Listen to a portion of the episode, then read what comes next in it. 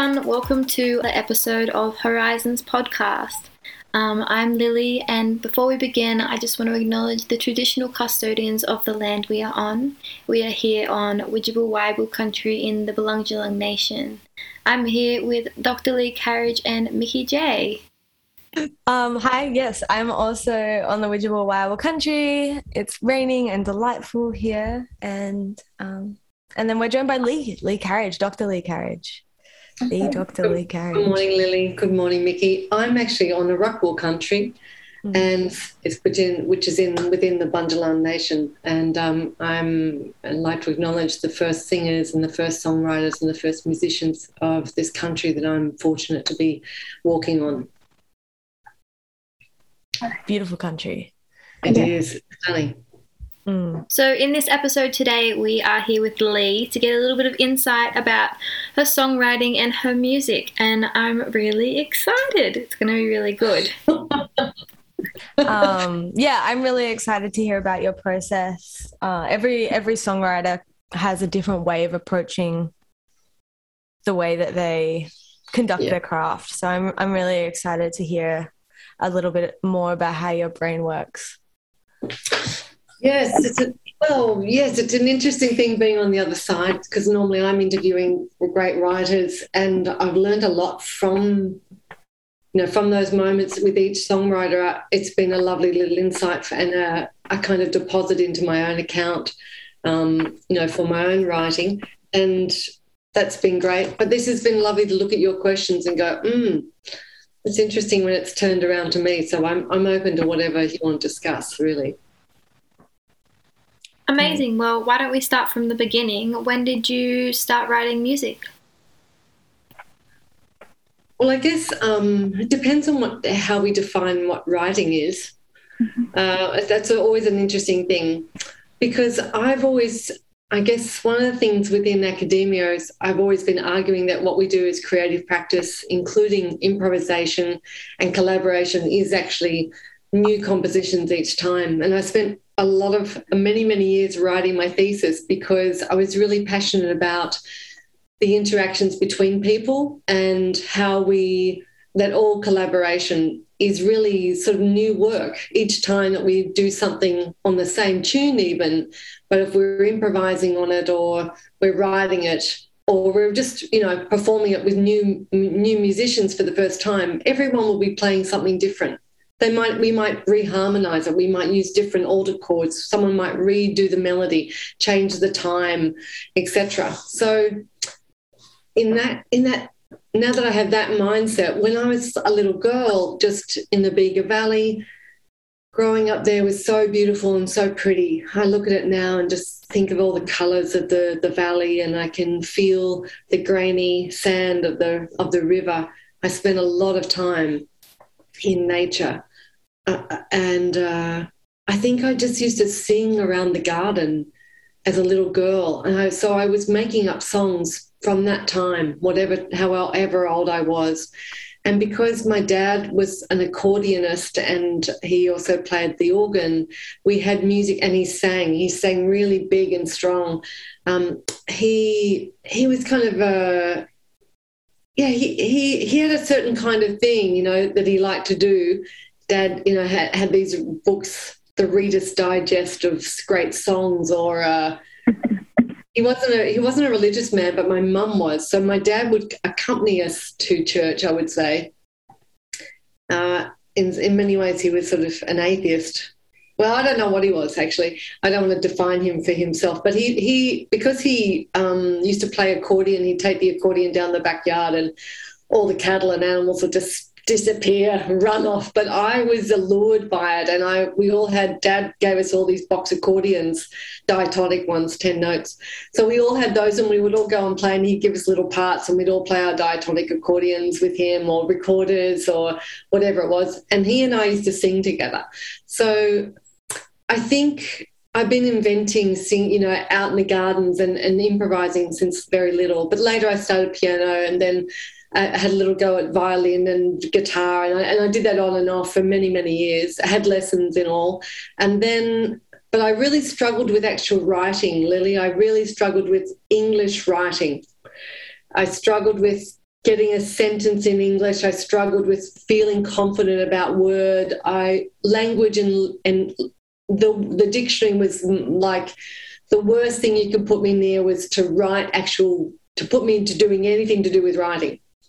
So lyrics were part of this thing that were taboo with me, and my critic, my super, you know, beautiful, harsh critic, she would yeah, she she was tough.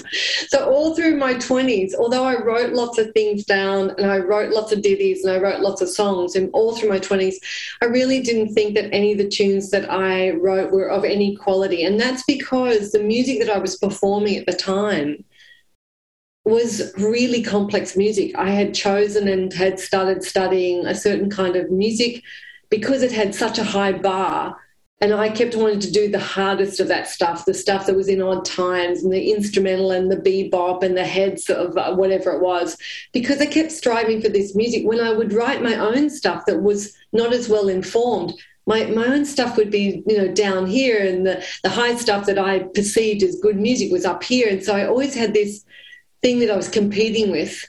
And within my own head, that structure was my own construct. So really I, I did i started writing early in that sort of un you know constrained way. And then later much much later i started formulating my own writing with more compassion and then started feeling more confident in my 30s and and then started really allowing myself to record that music. So it was it was quite late i mean i started writing intentionally maybe i was 13 or 14 um, mm-hmm. Songs kind of always had a lot of meaning in my household um, because we kind of use them to communicate our emotions to each other. Everyone in my house, uh, like my mom and my brother, both have um, are like on the autism spectrum and you know how men are, as in my dad, at communicating emotions. so I think songs were always like ways that we connected to one another. Um, and I was listening to this song by Sufjan Stevens called Casimir Pulaski Day in the bath. And it's really, the lyrics are really sad. Um, it's about his girlfriend who gets cancer and dies. Um, but there's this one lyric, and it's, your father drove his car into the Navy Yard just to prove that he was sorry. And I got really sad thinking about my dad dealing with the news of me having cancer. And I cried. And then afterwards, I was like, man, I want to write music that makes people cry. uh, And I got out of the bath and wrote my first song. I think I would have been 14 maybe. How do you think you overcame not thinking that your music was good enough? I don't know if I've even, I don't think I've overcome that yet. I mean, uh, everything, it's like, uh, so I like to make sculptures and things, you know, our place is full of crazy bits of stuff that I collect. And I've been collecting things since I don't know. We used to go to the tip. There used to be a tip when I was a kid, and we were pretty poor. And we used to go to the tip with my mum and dad and look for things, and you know, um, not very often, but if we went there to drop things off or whatever. But I'm one of eight kids, so it was always this sense of fossicking. And when I first went to the gallery in Canberra, one of our, you know, this was a, we were going to the big city. It was so exciting. And we went to, I saw um, Gascoigne's work, Rosalie's Gascoigne's work. And I realized as a little kid, I'd been bricolaging. I'd been collecting stuff in little pockets and sticking them all over our backyard like a crazy woman, uh, and not really knowing what I was doing, but just feeling attracted to similar kinds of bits of timbers and bits of metal and bits of whatever, and um, and sort of assembling them, but not really knowing what I did, and having crazy sort of installations at home on the on the property, on the different places. At the chook shed in particular, the chook shed was my target area for for constructing great bits of you know installations. But I, the critic in me sees everything as imperfectly not finished. Even the pieces that I think I've spent the most time with and I've written strings for and I've, I, you know, I've arranged it. I think it's down to the minutia. I go back to it and hear it nine, ten years later and go, oh my God, why did I put that melody note there? Change that melody note. And so for me, it's kind of like I don't think, for me, anyways, mm, it's never ending. It, it, kind of feels like it's this endless possibility of change, um, mm. which is kind of nice but evil. I think like that in itself is the perfection. I, a friend's dad to me once said, everything in nature is perfect. It's constantly evolving, it's constantly adapting, it's constantly changing and growing to fit what's going on around it. Yeah. And you, you never look at a leaf and say, well, you could be better. You know, you never look at the way a grass grows and, and say that it's imperfect. And I think, I think the fact that you do look back um, and see how you've changed and see how you've grown is actually perfect, you know, mm-hmm. in of itself. How much time do you spend writing your music? Do you write weekly? Do you write daily? Um, like daily or like how long does it take me to write a song? Daily. How much time do you mm. spend on writing your music? Um, I, it's not always a daily practice. Mm-hmm. Um, I go through stages of being filled with I think I think creativity cycles through uh, practice, practice, learning, and doing. Yeah. Um, and so I'll go through cycles of like immense practice, or go through cycles of immense learning, and finally I'll get to the creative inspiration where I actually feel driven to do writing. Recently, I maybe have been spending, uh, maybe like five hours a week doing yeah, writing cool. stuff. Um, but uni is pretty consuming. So yeah, it just yeah. really depends on like what part of the creative cycle I'm at. Yeah, exactly. And obviously, like any other musician, I love writing music, but I find it quite hard to get into the mm. songwriting. And when I am into it, I find it difficult to stay concentrated. Do you find that as well, or are you okay with that kind of thing? Um, I mean, look at ebbs and flows. Like uh, i think it really depends on on the feeling the song gives me. So i sat down to write a song recently um, and i was feeling i mean we've been in lockdown. I was feeling very um, very anxious and had all of these kind of things coming up about sleep and anxiety and um, and lots of like feelings in my heart. And when i sat down to start writing a song the the melody and the sound of the chords really resonated to expressing that feeling. And i yes. really wanted to continue writing that song. And so i probably like wrote and arranged that song in 2 days just because of how well it resonated with me. But some songs are more of a journey and you start the song but you have to learn little bits before you can finish the song so some yeah. songs might take me like like three weeks or like two months or something to finish. Um, but some might just take a day. So yeah. Look, I um when I before I took this job on, I was 27 when I started this position. Before um, yeah, before that, I used to set time. I'd have a Saturday. Saturday was my writing time because I had about 50 students or 70 students, and I had a lot of students at home, and most of them were half hours or hour long classes. And I gigged as well at night, and I did studio work. So I was really busy person, very uh, driven. But I don't work like that anymore. I, I kind of work I worked out a long time ago that during and giving, researching, and sharing with students, I only had one way of focusing and giving my energy. So when I'm teaching, I decide I not I don't write. I don't write specifically unless it really grabs me. Um, and that, funnily enough, because we've been in lockdown this at this moment, I've been writing more than than normal.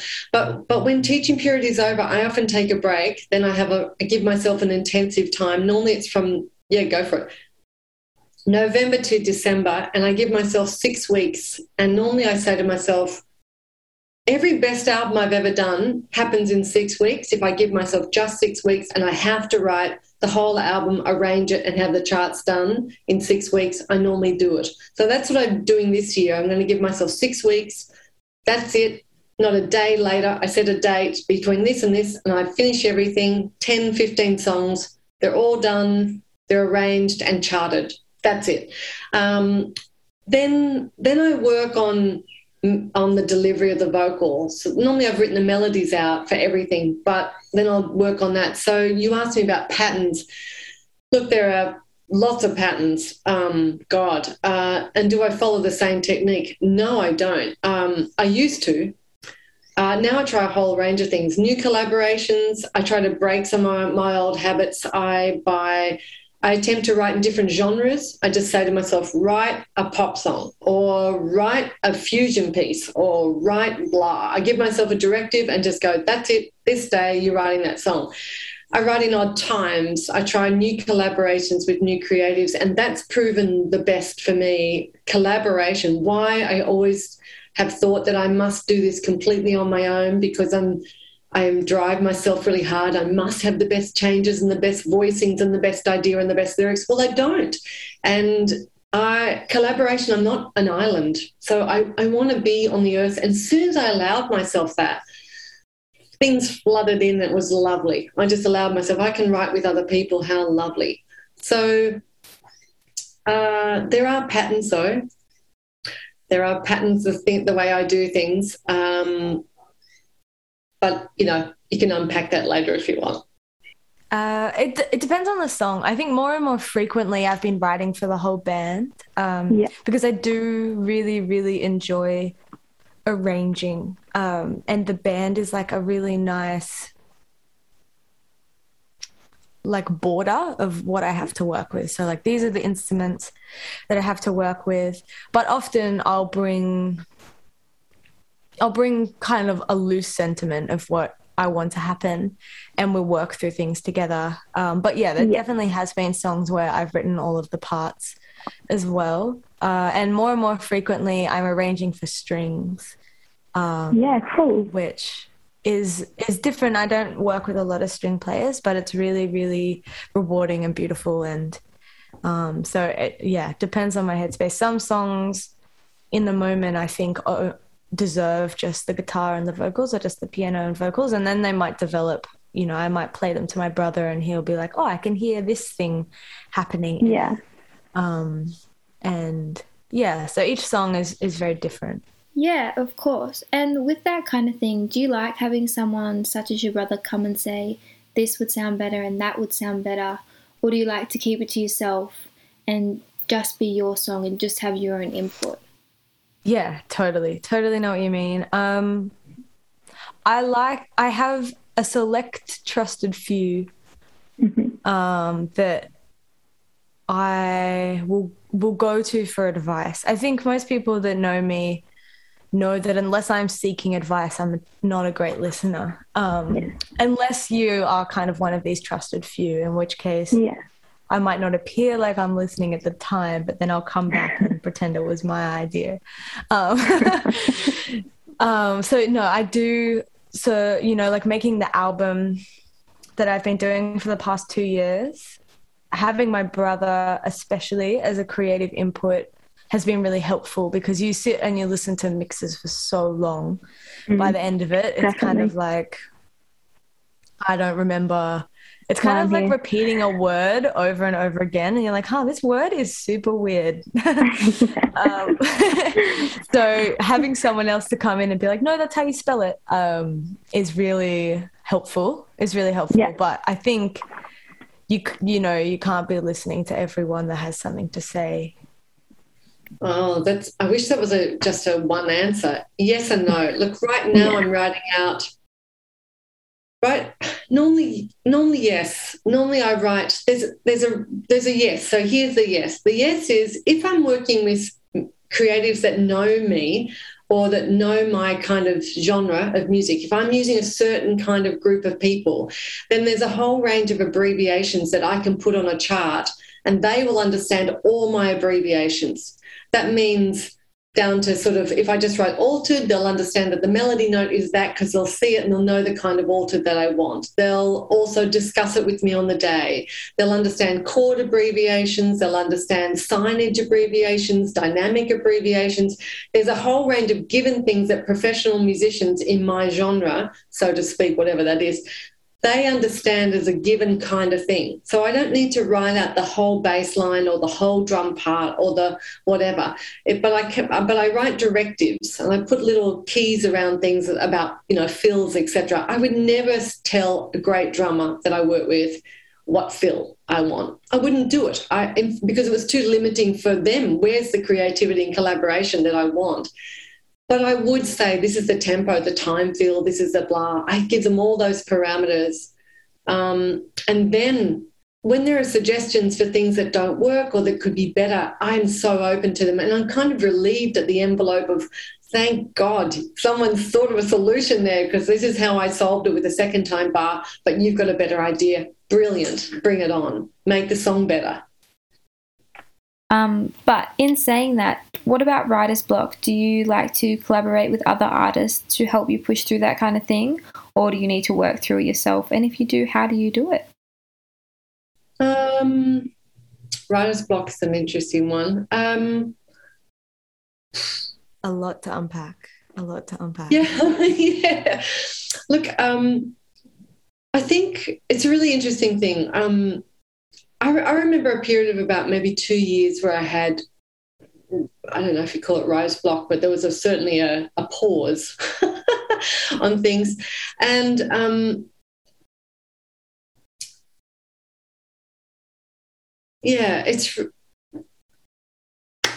collaboration certainly helps. It certainly helped me, but but but actually, sometimes I think it's it's just time for a pause. I actually think for me, I need to regurgitate like what's going on for me as a human being, what's going on out there in the world. If my I remember when my mum was really unwell, my brother was I was caring for my a, sibling and my mum was not well, my sibling wasn't doing well in the world, and things were just loaded. And my daughter was living with us, and life was really big. Like it was, there were lots of things for me to juggle. Plus, I was working full time, I was studying full time. It's just a really a mass five years of my life. It was just so much going on, and um, you can't you can't do it all. Uh, I was doing my PhD and I was meant to be writing at the same time. It was like, no, nothing's coming out. So I actually, I think there's a whole range of things that we're talking about here. I think writer's block for a lot of people like me or other, maybe not others, but when you've got family, women tend to be carers, there's responsibility. There are these other roles, especially as you get older. So for me, I fell into, I was, I'm a stepmom two kids. They're beautiful, but one of my stepkids moved back home to go through a bit of a journey that was really intense for about eight months. My mum was uh, ill; she had Parkinson's disease and was dying, and so my my role was to really, even though she lived a long way away, was to try four or five times a year to be to be with her and totally be present, and every other time to ring her every day, just so she knew she was valued and seen and, and visible. It was easy to write songs around those things it was harder to write songs around what was going on for my brother, but they did fuel a little bit of um, those things fueled a bit of work. And again, I think it's an interesting thing for women, um, and I, I, don't normally come in with that viewpoint all the time, but I think it's really important for us to realize that the carer role and these other roles in terms of partnerships and mothering and you know those uh, and friendships that where we care for others and, and extend that care these things take up some of that space. And for me, people are more important than my craft. And um, so, all, family, friends, loved ones, they all come first, and everything else can take a, a back seat because it'll eventually come. So, even though there have been times when I've, you know, certainly, you know, felt like, oh my God, I haven't written anything for two years. Once I knew it was happening, I just accepted it and began other things. I just thought I'll just do some other work, which means I started doing more sculpture and started making things and I started doing more painting and drawing and I started just having really amazing conversations and time with humans. So I you know and eventually the drought broke and I think I think that's such an honest way to approach writer's block because I find if you try and, and force it, I mean, if you try and force anything in life, the outcome obvious often isn't isn't really very honest or natural. And I think if you just wait for things to find you and you focus on the other things that bring you joy, I think like focusing on joy and focusing on connection and, and focusing on on the, all the other things that life has to offer. Yeah, yeah. they're everything. And yeah, I, I honestly didn't feel like I had anything to really sing about in a really true way in my 20s. Everything mm. I was writing about was were things that you know, I, am a really well informed person. I, have you know, I've grown up with really intelligent friends and family who challenge me, who, you know, if I'm being an arrogant son of a whatever, you know, they'll pull me up on it. My friends are good friends because they're really honest and true with me. And um, if I'm being a whatever, they're going to say, hey, you need to check in with yourself or, I, I, I feel like I've been educated enough and self educated enough to know that God, I don't have all the answers and I don't have all the stories. And uh, it's going to be a limiting life if I think I've got it all, you know. Um, and what's been beautiful is to try and write. Um, I wrote this little ditty the other day. Say it all, say it all in, say, say it all. Say it all and da, da, da, just say it all. Just this little ditty. I was writing it, I, I wrote it when Jojo came over, Jojo Smith. She was here visiting, and I said, Joe, check this out. We just started singing the hook just this chorus. It was like this gospel thing. And I would never allow myself normally to write, I don't know why. I would love to write some soul, groove stuff, and Motown stuff. And I think it's been that I'm I perceive myself as a privileged white Celtic woman who loves that music, who's always loved that music. But I, I, I, am so I'm so caught up in my oh, that's really inappropriate. That's actually what I really hear. I don't actually hear this stuff that I grew up singing. I actually hear this stuff. Um, yeah, it's very interesting. I've gone on a major tangent. Love the tangents. Here for the tangents. But talking about soul music and um, and you know the ways in which music has influenced you and the artists that have come into your life influence your sound and how you've maybe mm. thrown some away and kept some. What are some of the songwriters who do inspire you? And how? How do they influence you? I know it's a huge question. Yeah. i know it's a huge question. But you've got this.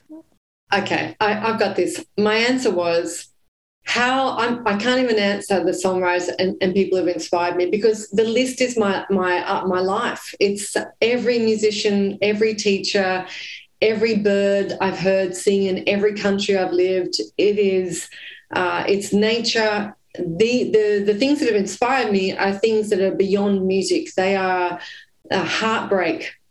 What has inspired me is heartbreak, absolute abject grief. Um, friends have inspired me, politics has inspired me.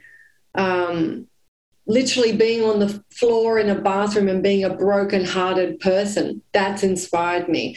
Um, joy, love, relationships. So songwriters, there are too many for me to mention, and I could go into the big, the big ones that framed my world. But to be honest, they keep framing. Every songwriter I hear keeps reframing ideas for me and keeps putting deposits in my my account. I keep going, oh. That's that lyric by blah, and I'm not going to mention them. They're amazing, you know, and they keep I just keep trying to you know, Gabriel and everybody. Uh, there's so many people that are on on the planet that inspire me, but their their influence their influence is enormous. Uh, but but I have to say, between about thirty and 40 something, I made a choice that I had listened to music so deeply that I knew every album in my thousands of collection. I knew every album. I'd heard them all. I decided to not listen to music. And I decided to have a break from listening so that I could actually just hear what I was doing and not be so influenced. I mean, I couldn't not hear, I was a teacher, but I didn't go home and turn on albums and sit there and soak over them anymore because I realized that I'd already done that. I'd done that my whole life. What I wanted to do was just have a break from that so I could hear the stillness, that I could write in nature, that I could create some space, that I could hear the words and I I could open myself to not be influenced. It was actually lovely for a moment just to not hear and listen so much. Um, and I would call them mentors. Everybody from my early days right through to my my to now are, are mentors. The silent mentor, you could call them and the passive mentor. And then, you know, there are other mentors that I've reached out and said, Can I write with you? I love what you do. Or um, could I interview you at uni? Because I'm a bit of a fan myself. What a what a what a you know selfish thing that was. But many of the people I've interviewed, I've admired. So that's that in, in a way. And the other thing I think no, that influences no, me answer. is my ignorance. Um, great answer. That's going to sound backwards forwards, but sometimes sometimes you don't realize how limited you are until you really go somewhere. And I've been on country only a few times. And then I think, I haven't really listened to music because I haven't really listened to the music from this earth, from this First Nations people. I haven't really soaked that up. I don't really know what those old songs are like. I don't know what song lines are. I'm an adopted human being who's kind of you know, I was lost in my own way, in my own origins. I don't didn't really know my twenties. You know, when I arrived on the planet, I had no idea who I was or where I came from. And by the time I was in my mid twenties, and I found out, met my birth mother, and later my thirties, met my birth father, and met, met some siblings. I've worked out that I've kind of tried to work out where I was belonging. I thought I belonged in this sort of Celtic Irish because I'm definitely Irish. I didn't know that, but that, that that then sort of made me connect with some other you know senses of loss of i'm writing a project at the moment called reverberating biologica and that's because i feel like the stories of adoption and birth mothers and lost and stolen generation. Not that I'm in any way professing to understand any capacity on that. I have a small inkling of being an adopted lost child with a mother who I didn't meet till I was in my 25. Um, I, I, have a sense of that. I have a tiny sense because I didn't know my culture, even though I'm, I was in a white culture. I didn't really know where I belonged. I didn't know who I was. And in some ways, I still don't know that. You know, I know the names of things, but I don't really have connection to those people. So, in terms of influence, I think everything and all that we are, everyone we meet, every place, and our ignorance opens us. If you're open to going, I don't know what I don't know, I better read, I better inform myself, I better bloody learn to listen to other people and ask some more questions. And then the, the growth continues. That's so amazing. I, can I just say that when I wrote that question, I was being so close minded about what the answer could be, like what singer songwriter inspires you. But I think I just need to go back and check myself and have a look at what really does inspire me because I think that's just a great way of looking at things. Oh. Thank you so much for sharing that and letting yourself be in that vulnerable space as well. Yeah, thank you so much, Leigh. This was so much fun and it was so amazing getting to know you and your songwriting. So thank you. I really appreciate it.